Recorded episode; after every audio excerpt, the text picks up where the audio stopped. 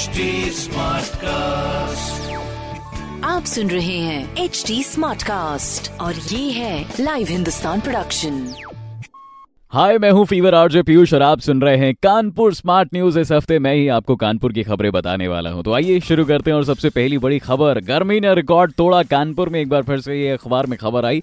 तो सोचा आप तक ज़रूर पहुंचाई जाए कि भाई देखिए 2019 साल की बात करें तो मई के दिनों में 2011 के बाद रातें सबसे गर्म रही थी। 2022 में मार्च और अप्रैल अधिक गर्म रहे, ऐसा कहा जा रहा है। और जून की शुरुआत भी तपिश भरी रही है।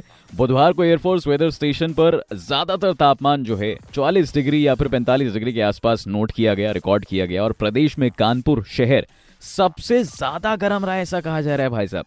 मौसम विभाग के अनुसार जून में हीट वेव जैसी स्थिति जो है बनी रहेगी अब आने वाले दिनों में भी। सीएएसए के वेदर स्टेशन के आ, माने तो अधिकतम तापमान जो है गर्मी का कानपुर शहर में तिरालीस या चवालीस डिग्री के आसपास रहेगा और मैक्सिमम इतना रहेगा मिनिमम जो है 25 या 26 डिग्री के आसपास रहेगा। ये रिकॉर्ड भी हो चुका है टेम्परेचर की। पिछले कुछ दिनों में ऐसा मामला रहा है। तो थोड़ा सा गर्मी से भाई देखिए अपने आप को बचा के रखें। मैं डेली इस पॉडकास्ट में आपको बता रहा हूँ। और वैसे भी हम कनपुरियों के पास तो जुगाड़ है। मतलब गर्मी से बचने का कर दोपहरी में निकल जाओ तो आम पना या फिर गन्ने का जूस। पीते रहो, कलीजे को ठंडक बहती रहेगी।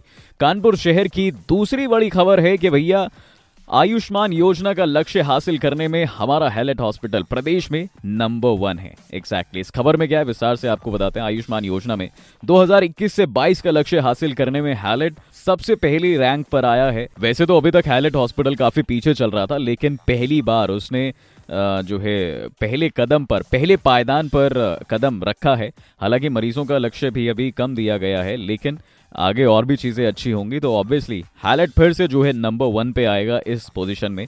बुधवार को टॉप टेन रैंक जारी की गई, जिसमें कि बहुत सारे हॉस्पिटल्स आए। लेकिन आपको बताएँ थोड़ा सा विस्तार से इस खबर के बारे में तो हाईलाइट ने तकरीबन पचानवे फ़ीसदी लक्ष्य प्राप्त कर 1500 में चौदह सौ बीस मरीजों का इलाज आयुष्मान योजना के तहत पूरा किया है। ये बहुत बड़ी बात है। और इस हिसाब से पचानवे फ़ीसदी लक्ष्य जो है पूरा किया है हाईलाइट हॉस्पिटल ने आयुष्मान योजना के तहत।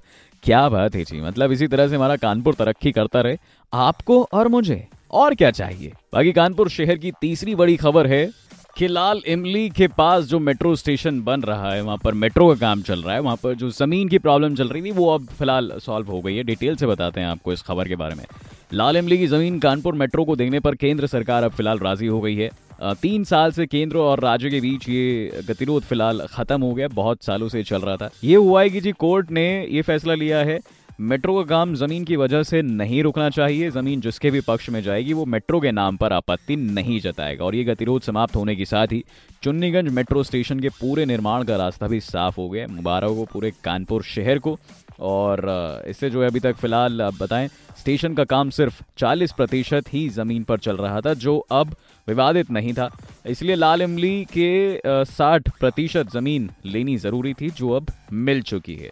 तो फ़िलहाल रिटर्न में जो है, इसकी सहमति का लेटर नेक्स्ट वीक तक आ जाएगा, ऐसी उम्मीद जताई जा रही है और इसकी प्रक्रिया जो है शुरू कर दी जाएगी। इसके साथ ही मेट्रो के अफसरों को निर्देश दिए गए हैं कि अपना काम जल्द से जल्द आप आगे बढ़ाएँ और मेट्रो का काम जल्द से जल्द पूरा करें ताकि लाल इमली के पास भी भाई कानपुर वालों को मेट्रो मिल सके। कानपुर शहर की चौथी बड़ी खबर है, केडीए ने एक इनिशिएटिव ये लिया है कि भाई केडीए में अब जितने भी नक्शे हैं, वो पास कराने के लिए कैंप लगने जा रहा है। केडीए में गुरुवार को सभी चार जोन के साथ साथ नरवल तहसील क्षेत्र में मकान कॉम्प्लेक्स और कमर्शियल निर्माण को जो भी नक्शे दाखिल किए हैं, उन्हें पास करने के लिए कैंप लगेगा। तो अगर आपका भी ऐसा कुछ सीन है तो प्लीज़ गुरुवार को आप जा सकते हैं। सुबह दस बजे से कैंप जो है, प्राधिकरण के उपाध्यक्ष के निर्देश में लगने वाला है, जिसमें उन नक्शों के आवेदनों का निस्तारण भी किया जाएगा, जो लंबे समय से अटके हुए हैं। और ऐसे में जो केडीए के वीसी साहब हैं, उन्होंने भी अपील ये की है कि कैंप में पहुंचकर नक्शा संबंधी जितनी भी आपकी समस्या हैं, उन्हें जो जो है जल्द से जल्द सुलझा लें। ठीक है जी? गुरुवार को लगेगा ये कैंप और सुबह दस बजे से। ध्यान रखिएगा। बाकी कानपुर शहर की पांचवी बड़ी खबर है कि कानपुर से अगर आप फर्रुखाबाद जा रहे हैं तो ट्रेन का समय बदला है। कानपुर सेंट्रल रेलवे स्टेशन से फर्रुखाबाद के लिए जाने वाली जो पैसेंजर ट्रेन है कानपुर सेंट्रल रेलवे स्टेशन पर समय उसका बदल गया है। ट्रेन अभी तक जो है सेंट्रल स्टेशन पर दोपहर एक या फिर एक दस से चलती थी। मगर अब दिन में जो है तीन पैंतालीस से चलेगी। ढाई घंटे इस ट्रेन का समय बढ़ा दिया गया है। तो भाई ध्यान रखिएगा।